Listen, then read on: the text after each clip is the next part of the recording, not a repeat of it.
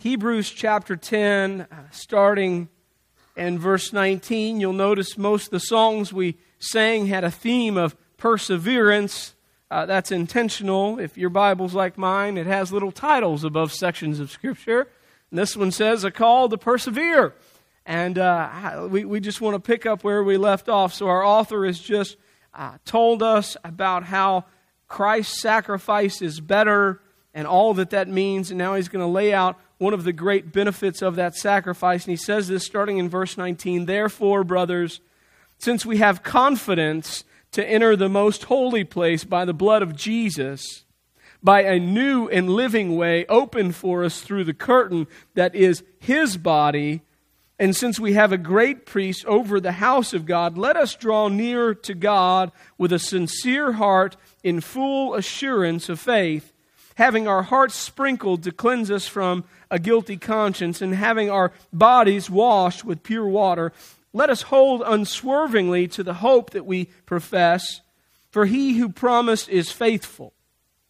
And let us consider how we may spur one another on toward love and good deeds. Let us not give up meeting together as some are in the habit of doing, but let us encourage one another, and all the more as you see the day approaching if we deliberately keep on sinning after we've received the knowledge of the truth, no sacrifice for sins is left, but only a fearful expectation of judgment and of raging fire that will consume the enemies of God. Anyone who rejected the law of Moses died without mercy on the testimony of two or three witnesses. How much more severely do you think a man deserves to be punished who has trampled the Son of God underfoot?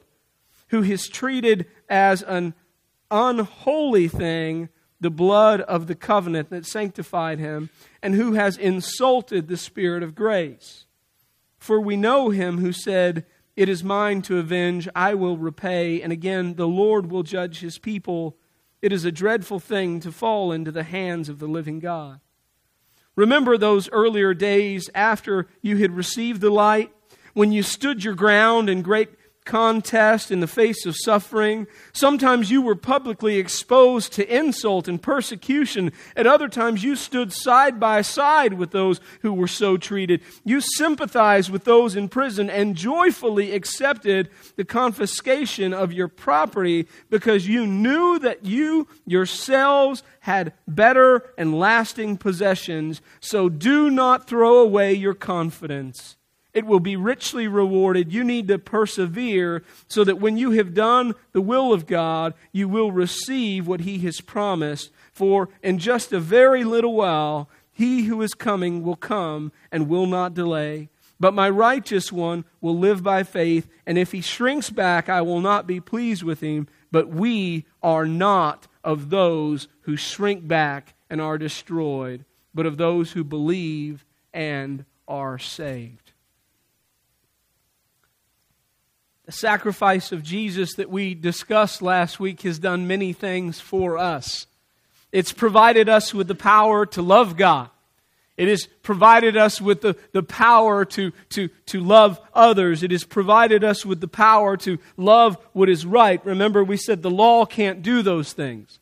The law can point you to God, but it can give you no power to, to actually worship and to listen to God. But the sacrifice of Jesus is, has done these things. And, and because of that sacrifice, we've been declared perfect, even though we're, we're still in the process of being made holy, right? We, we discussed these things last week. His sacrifice has changed us, it's made us new on the inside. It's made us new on the inside. And, and, and because of this uh, new identity, we can bear fruit the Bible says, fruit that, that will last. That, that's the power of the gospel. It's done what the law never could. Now, that's, that was our discussion last Sunday. Now, this week, I want you to see one of the great benefits of that discussion. One of the great benefits of this sacrifice of, of Jesus, you see, because we've been declared perfect, because we are now blameless in Christ, because we, we, we, we are uh, now perfect forever, the scripture says, and we're being made holy, we have a newfound confidence in our standing with God.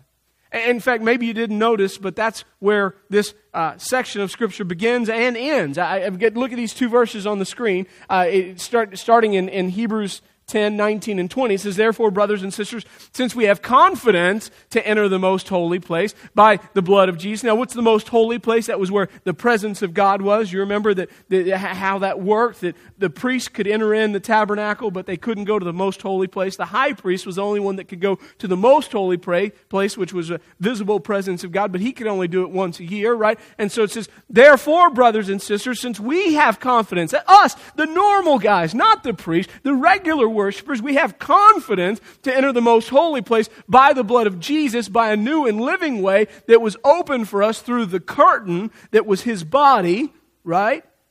And then that's where this, this section begins, and then it ends here in 1035. It says, So we uh, so do not throw away your confidence, it's going to be richly rewarded. And so our passage begins with this thought of our confidence now in Christ, and it ends with this thought of, of not throwing away the confidence we have in Jesus. And so it just makes sense unto me that that might be the theme of our lesson that if we're going to read a big chunk of Scripture, and the big chunk of Scripture would begin by talking about the newfound confidence we have in Jesus, and it would end by saying, Don't let go of the newfound confidence you have in Jesus, that maybe everything between those two statements has to do with the newfound confidence we have in Jesus.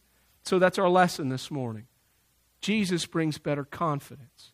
Jesus brings better confidence. Now, to fully understand uh, this section of Scripture, you kind of need to think back on, on all that our author has presented to this point.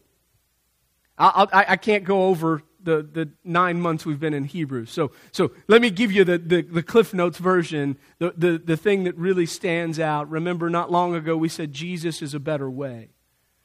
In fact, Jesus is the better way. And, and, we studied the tabernacle. It was, just, it was just Hebrews 9, the first five verses, and we talked about the tabernacle. And, and the author says, I don't have time to go into it. And we said, we're going to take the time to go into it. And we talked about the tabernacle. And remember, the tabernacle was really just a system of, of, of barriers for the average person to have access to God. Because the average worshiper, you and me, people that show up at church, they had no way to go into the tabernacle. That was only for priests. And, only the priests, they could only enter the outer part of the tabernacle. They could go into the first room, okay, but they could never go to that back room. There's that great curtain of separation. And so only the high priest had access there to the most holy place, to the presence of God. And remember, he could only go once a year, and he could never go empty handed. He always had to go with the blood of bulls and, and goats and, and, and with these incense offerings and, and quivering in, in fear, right?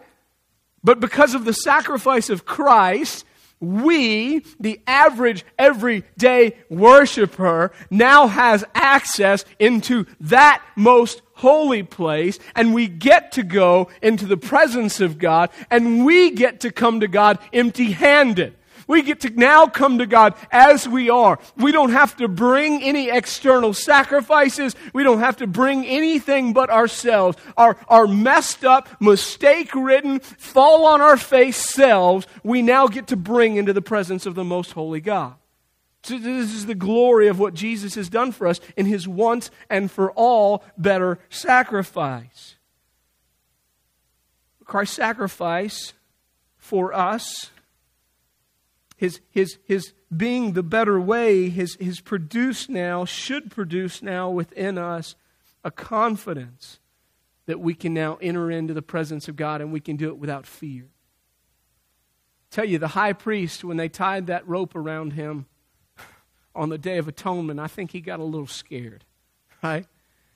You know, we, we, we like to say, oh, I, I ain't afraid of nothing. I'm not afraid of heights until you climb a 30 foot ladder, right? And you're like, eh, it's shaking. Okay, I'm a little afraid of heights, is what I meant to say. A little bit. We, we, we say that we're not afraid of God, yet so often when we fall and when we fail, we, we don't come into His presence. We don't open the scriptures. We don't even feel like going to church. Why? Because we don't have confidence in who we are in Christ. And so this morning, I want you to see what this great sacrifice of Jesus has done and the confidence that it should bring us. Four things. I'm going to try to be brief, but I'm probably going to fail. So here we go. Number one. Number one. In Christ, we can confidently draw near to God. It's the first thing I want you to see. In Christ, we can confidently draw near to God. Verse 19 and 20, it says, Therefore, brothers, since we have confidence to enter the most holy place by the blood of Jesus, by a new and living way opened for us through the curtain that is his body, right? Now, now last week I, I shared this truth with you. I said, God desires people who desire him said God desires people who desire Him. And we took that truth from, from Hebrews uh, 10, uh, verse 5 through 7, where, where Jesus uh, is, is uh, our author is quoting Jesus, who is quoting Psalm 40, uh, which, by the way, is fulfilled in Jesus, which we sang about this morning, just in case you're wondering. So that's how it all ties together. And, and Jesus, quoting uh, the Psalm of David, Psalm 40, which is fulfilled in him, says, Sacrifice and offering you did not desire, but a body you prepared for me. With burnt offerings and sin offerings you were not pleased. And then I said, Here I uh, am it is written about me in the scroll. I have come to do your will, O God. he's saying this is what God wants. God desires people that desire him, that desire his will. Now, what you may not have caught hidden in that truth is another little bitty truth that's really not little bitty at all. Maybe you didn't catch it because it was hidden there, right? But, but when I say to you, God desires people who desire Him, there's another truth within that, and that truth is this fact that God desires people. God desires you, and, and God desires me. This, this is the story of the Bible, isn't it? That, that, that there's a, a God that is eternal, that needs nothing, and, and yet he created something, and he created something for his own pleasure. And the something he created is mankind. And he made mankind in his image, and, and he knit him together, and he formed him for a purpose, and that purpose was to be with him. This is the story of the Bible. The God that needed nothing made something for his own pleasure, and the something that he made was mankind, and he designed mankind to dwell with him. God desires you. And, and, and, and, the crazy, like, stupendous grace of God is the fact that though you have rejected Him and though you have rebelled against Him, that He still longs for you and, and, and that he, he still wants you despite all that we I, I, just listen to his heart right? I, I, want you to hear the heart of this god that is so good. This, this is his heart. So so we've rebelled against him. We, we've rejected his, his ways. We, we've said listen i want to do it my way. Yet hear the heart of god right? This, this is the son of god. This is the one sent to reconcile us back unto god because god desires us. And i want you to listen to what emmanuel god with us says when he finds when god comes and he walks amongst us, this is his message. Ready? Come to me. All you who are weary and burdened, I will give you rest. This is the message of, of God with us, of, of Emmanuel. I desire you. Come to me, you who are weary and weak and tired and overworked and overstressed and overwhelmed and overexposed to the junk of this world. I desire you. Come to me. This is the invitation of God. This is the story of the Bible from Genesis to Revelation. God is seeking you. He is seeking me. God desires you. This is the heart of God written for us. He says, I'm not, far, I'm not as far away as you think. I'm not too busy for you. I am the way and the truth and the life. I am holiness and perfection for your sake. Now come to me, for I desire you. And hear me. Because of the sacrifice of Jesus, we can do just that. We can confidently come to God. We can confidently draw near to the God that created us. We have a way to reclaim that Genesis garden relationship, and, and we don't have to cower. And we don't have to beg. Because we don't enter based on our own record, we enter based on Christ's perfect record and his sacrifice for our sakes. And we have confidence that when Jesus says it is finished, it's really finished. And when God's word says by one sacrifice you were made perfect forever, and God is perfect and can only have perfect things in his presence, you get to come because you are perfect, even though you're still being made perfect. We have confidence in this. This is, this, this is the glory of Jesus. I think that's why James promises his readers, James 4 8, he says, Come near to God, he will come near to you. I, I just want to share this. It's not in here. Uh, some of you are hearing this and you're still struggling with the concept. Confidently approaching God, and you're struggling with the concept, right, rightfully so, because you, you, you know you're a sinner, right?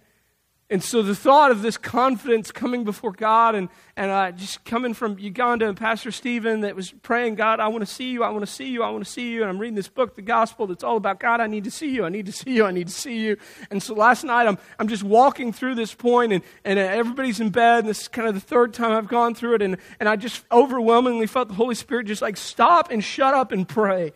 And so I just cut on my face before the Lord and I'm like, God, I need, I need to see this. Because, because in, in my heart, in, in, in my flesh, I'm just telling you that I struggle with this. Because you can tell me that I confidently can come, but when I feel like a failure, I don't have confidence. And I don't know what that looks like, God. And I, I just need you to show me. And I got back up and I started going through my sermon one more time. And I'm just, I'm just kind of passionately reading through it. And all of a sudden, a door cracks open. It's down the hallway. It's my daughter. And she's not crying. She's not running. She just kind of peeks out her head. And immediately, without even thinking, I said, Darling, come on. Faith just runs into me and she jumps into my arms and she, she immediately just hugs me as tight as she can and falls asleep right on my chest. And I just lifted up my hands and said, Thank you, Lord.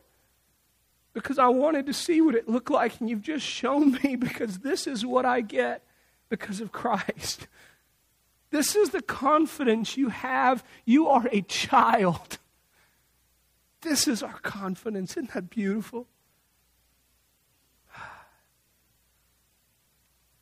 In Christ, we can confidently draw near to God. Number two, according to this text, in Christ, we can confidently hold on in the midst of life's difficulty. Christ, we can confidently hold on in the midst of life's difficulties. Verse 23, 22, 23, 24, 25, 26, they, they, they all say, Let us, let us, let us, right? This is another let us statement, verse 23. Let us hold unswervingly to the hope that we profess. Get this, for he who promised is faithful. He is faithful right? The, the, context, of course, all this is that they're facing great persecution, this church is. And remember, there were some people that appeared to be believers, but they left. Uh, the Bible would say, showing themselves not to truly be of the faith. But the people that are remaining are struggling. And, and they're struggling, and our author is writing them. He's saying, Listen, I, I know that it's hard, but you need to hang on, right? And so our author reminds them of this great truth about life, and it's this, guys life is hard, but God is good. Life is hard, but God is good. And that's what our author's saying. He says, listen, he who promised is, is faithful, so you need to hold on to your hope. And I would just ask people in, in America, especially, listen, do you want the gospel, like the real gospel, or do you want the one that makes you feel good? Because we need to decide because they're very, very different. They're va- in fact, Paul even told Timothy, uh, listen to what Paul tells Timothy in 2 Timothy. He says, For the time will come when people will not put up with sound doctrine. Instead, to suit their own desires, they will gather around them a great number of teachers who say what their itching ears want to hear. And I'm here to tell you that's being fulfilled in our midst. And, and, there are many people that are gathering around themselves what their itching ears want to hear. And so, so part of that wrong teaching says something to the effect of, of listen, God just wants to bless you. This is, this is the point of the gospel, right? Is that, that you give and that you love God and God is just going to bless you and you're going to have a wonderful life and a wonderful spouse and your marriage is going to be great. Your kids are going to be perfect. Your cars are always going to run. Jesus wants you somehow to be prosperous and healthy and happy, even though the majority of the folks that originally followed him and actually obeyed his teachings were hunted down and executed brutally. And I would just ask you to try to take that gospel and lay it on top of the Bible, and, and you're going to see that doesn't fit at all. It doesn't fit at, all. It, it looks a little similar. It talks about Jesus, but there's something sticking out on the side, isn't there? Because that's not what the followers of Jesus experience. Listen, I, I don't want to burst your bubble, but God's goal for your life isn't happiness, it's holiness. God's goal for your life isn't happiness, it's holiness because here's the truth. Unless holiness is, is, is, is uh, produced within you, you will never be eternally happy.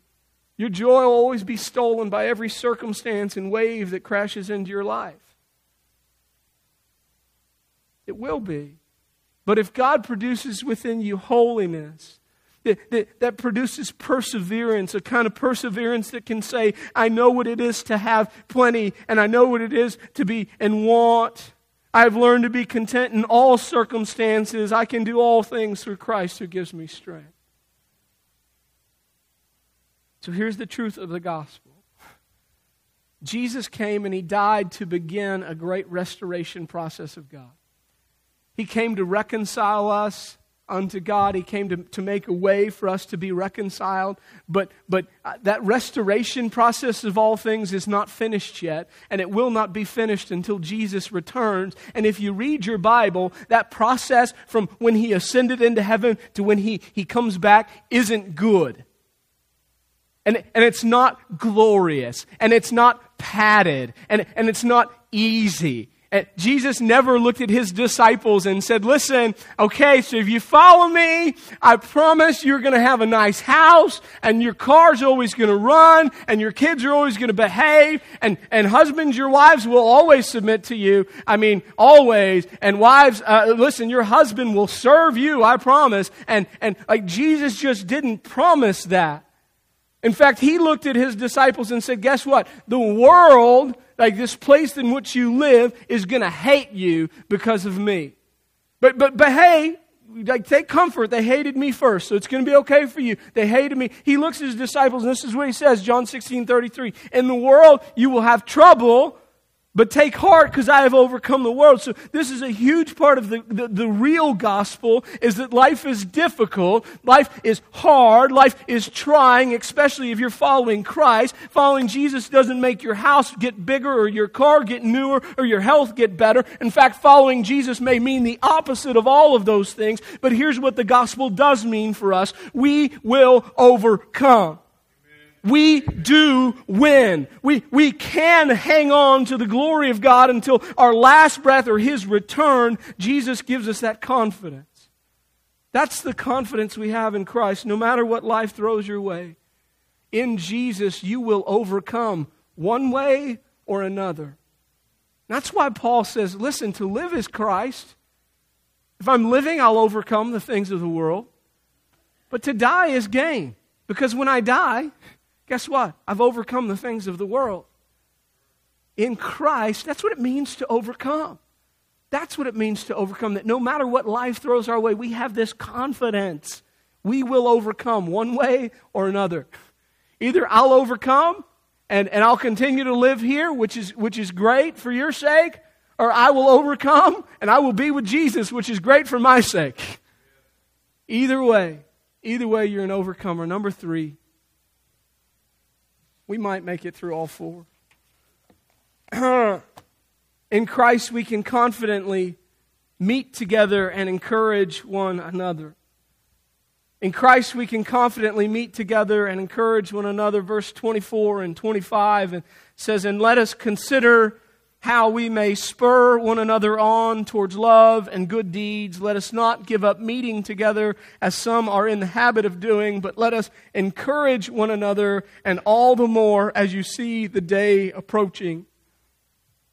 Touched on this thought last week that the enemy wants to attack your identity in Christ. By the way, if you weren't here last week, you should go listen to that sermon. It's going to help you understand this one.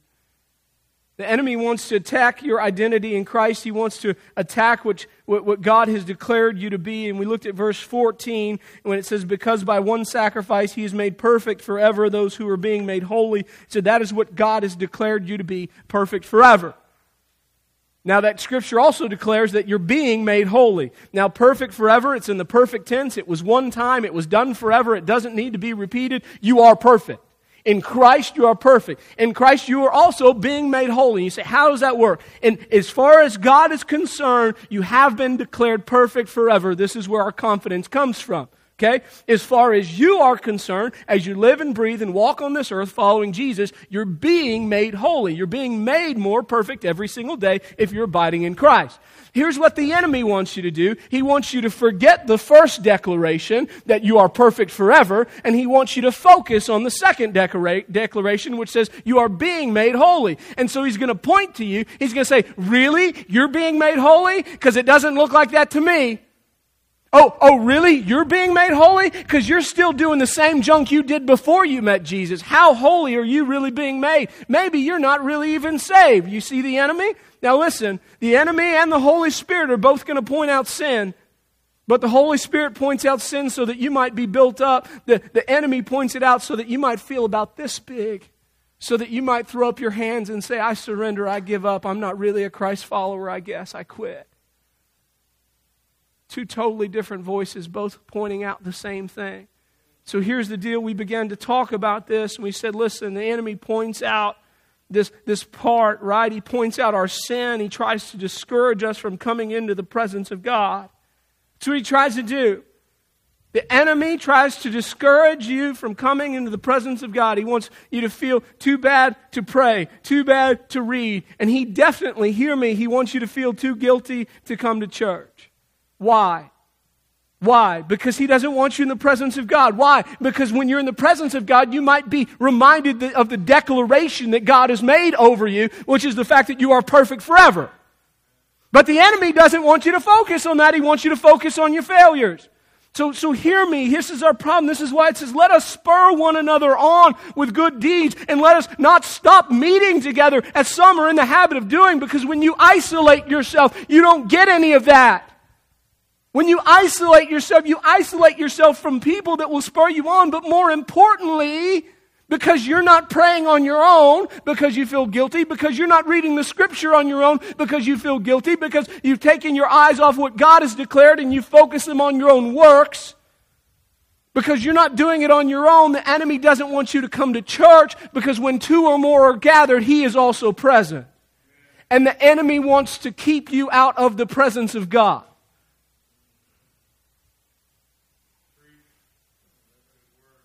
The devil doesn't want you to go to church. He doesn't want you to be in God's presence. He wants you to feel too dirty to, to go, too guilty to go, too tired to go, too out of place to go, too mad at someone to go, too alone to go. Why?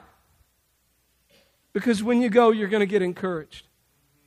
Because when you go, you're going to get reminded of who you truly are in Jesus. Are you better or you're in the wrong place? Here's what I'd say to you I, I want you to come to church. I want you to come to church when you have a great week, and I want you to come to church when you have the worst week possible. I mean it. You, you'd have a First Baptist Church Elgin bumper sticker, which we don't actually have. You could have one on, on, the, on the back of your car, and you could, you, could, you could have the greatest week, and you could let everybody in that traffic jam go in front of you. I'd still want you in church. You could have that same bumper sticker. You could cut somebody off, unroll your window, wave at them with one finger, say words that Jesus doesn't really approve of, and I'd still want you in church. Because what we need isn't more law. What we need is the presence of God in our lives and you are perfect, even as messed up as you are. Isn't that, isn't that glorious? I, I am a perfect mess, and so are you. And just like that little girl that cracked open her door and came running, that's who you are to Him. You just crack open the door and you come running and you come running without fear and you come running without cowering, and there are open arms waiting for you. In Christ, we can confidently meet together, encourage one another,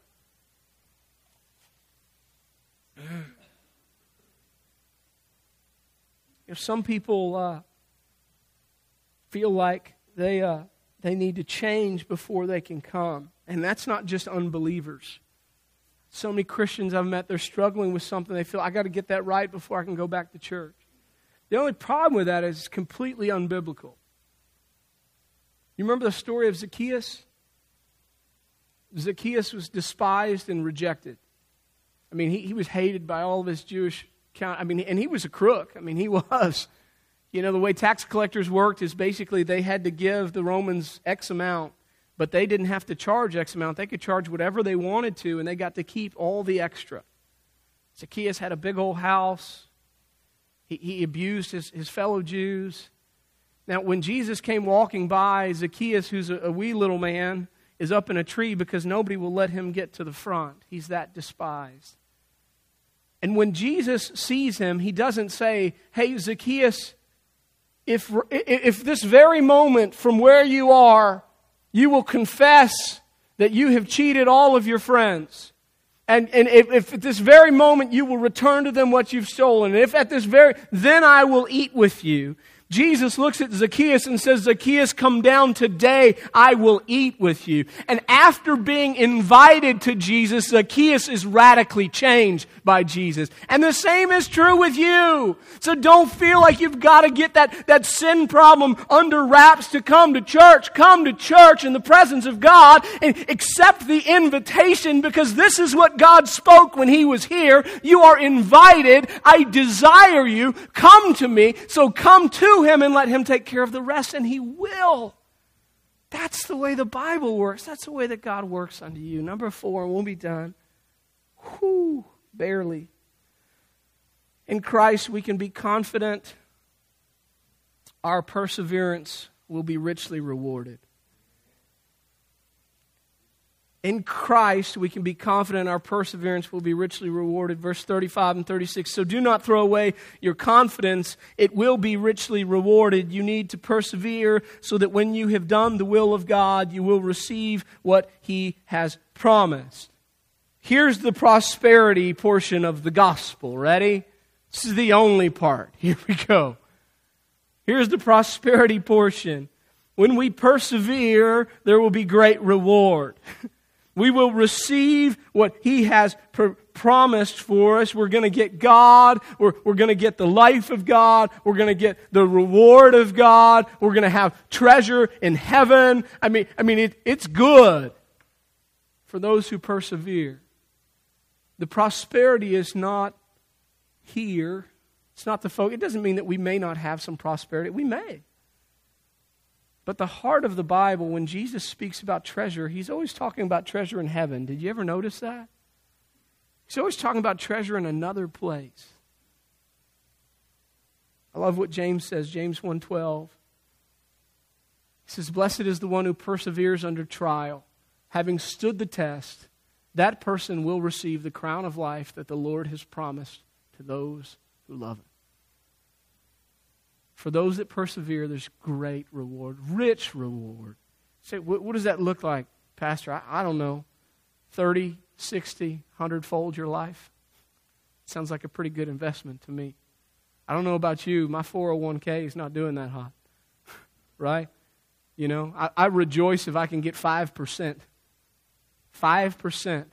This is what we settle for 5%. If we get 10, we're jumping for joy. Jesus says, Listen, I will give you 30 times, 60 times, 100 times what you put into this kingdom. That'll be your reward. Friends, we're investing in the wrong things. We're investing in the wrong things. So, what do we do? Let me give you some application real quick. I know we got to go. I'm just going to ignore my watch from this point on, okay? Number one, Number one, I want to encourage you to draw near to God. Draw near to God. Everything starts here. Don't be ashamed, right? Just, just draw near. This is the confidence that we have that we come before God not on our record, but on, on Christ's record. We're called to abide in Christ. And, and I met with a group of men this week, and our question was, what does that look like? What does that look like? And so here's our prayer this week. Maybe you can join with us in the prayer, right? God, help me love you more. That's our prayer. It's like simple to the heart, to the gut of it all to the, to the gut of Christianity, God, I need to love you more, and I don't love you enough, and I recognize it in my life, and I'm not sure how to get there, but I know that you provide the power for it, that you give me the heart for it, and I'm confessing that this sinful heart that, that, that longs for all the things of the world isn't going to do it on its own. So, God, help me love you more. That's my prayer this week. That's my prayer this week. I hope it's your prayer too, right? Draw near to God. Ask God to help you love Him more and see what He does. Second, I, I would challenge you to remember who wins, right? When, when you're struggling and you're there in life and you're in the middle of a ditch and you're thinking about like, like, like giving up or giving in, I, I just want you to remember you overcome. And, and here's the thing whatever you're facing, we, we're facing crazy things in our world, right? I mean, we, we have people in our church, we have people in our families, they're facing cancer, right? But hear me, if they have Jesus, I'm telling you, they will overcome one way or the other. One way or the other. And we think, well, well how terrible, though, if, if, if, if, if they lose their physical life, they gain Christ, right? That's not terrible. Are you, heaven is now terrible? Heaven is something we pray people out of? Pray me into heaven. You know what I'm, like, put me on that prayer request list because I'm ready. I'm, I'm an overcomer. You're an overcomer. So, so no matter what you're facing in life, stop sticking your head in the sand and acting like it's the end. It's not the end. You will overcome it. You'll either overcome it physically and, and, and you'll face the next challenge, or Jesus will take you home and you'll overcome it forever. One way or the other, just remember who wins. Act like it. That's what our world needs to see. When tragedy strikes, they need to see people that love Jesus standing firm, going, Yeah, so what? Took my house, took my home, took someone I loved. I stand here. How can you stand here? Because I've overcome all of this. Because either this will pass and I will continue to stand on the Word of God, or God will take me next. Praise be His name. You're an overcomer. Remember who wins. Lastly, I would just challenge you Make church a priority and encourage others to do the same. Every church I know, every church I know, did you know that their attendance records are always lower than their membership? Do you know that? It means that the people that come through the doors on Sunday are always less than the number that they actually have as members. Is there anyone else that thinks that's backwards? Is, uh, anybody, we, we, have, we, have, we have guests, we have people that have been visiting for, for, for, for months, and, and so we have uh, non members here, and then we have members that, that come and will go.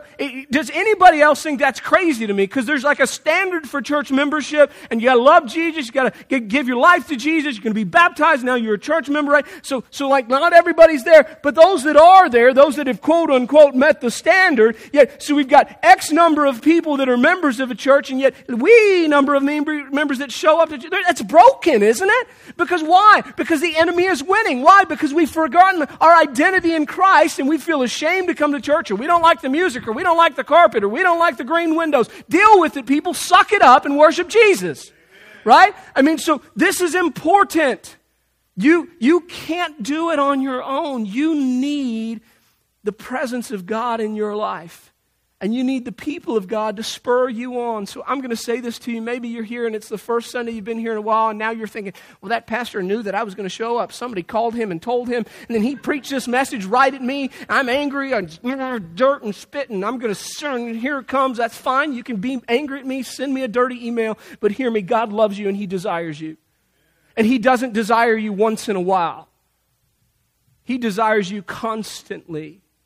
And He desires you to worship with the people of God because you need people to spur you on. Because you cannot do it on your own, and you will not do it on your own. Okay? So here's what I want you to do make a commitment this week. Summertime's coming, it's easy. We're going to have some vacation. I'm just going to sleep in. It's going to be easy. Make a commitment. Be here. It's your first commitment. Here's your second commitment look around. Find a handful of people that you, you personally will take the responsibility for spurring on. You personally. Not, I'm going to email the pastor and ask him to call them. The pastor's got lots of calls to make already. It says, let us encourage one another on. Us is you, includes me, it's you. Would you pick a handful of people, make it your goal to spur them on, to encourage them not to forsake the assembly as some are in the habit of doing? All right? Do you guys pray with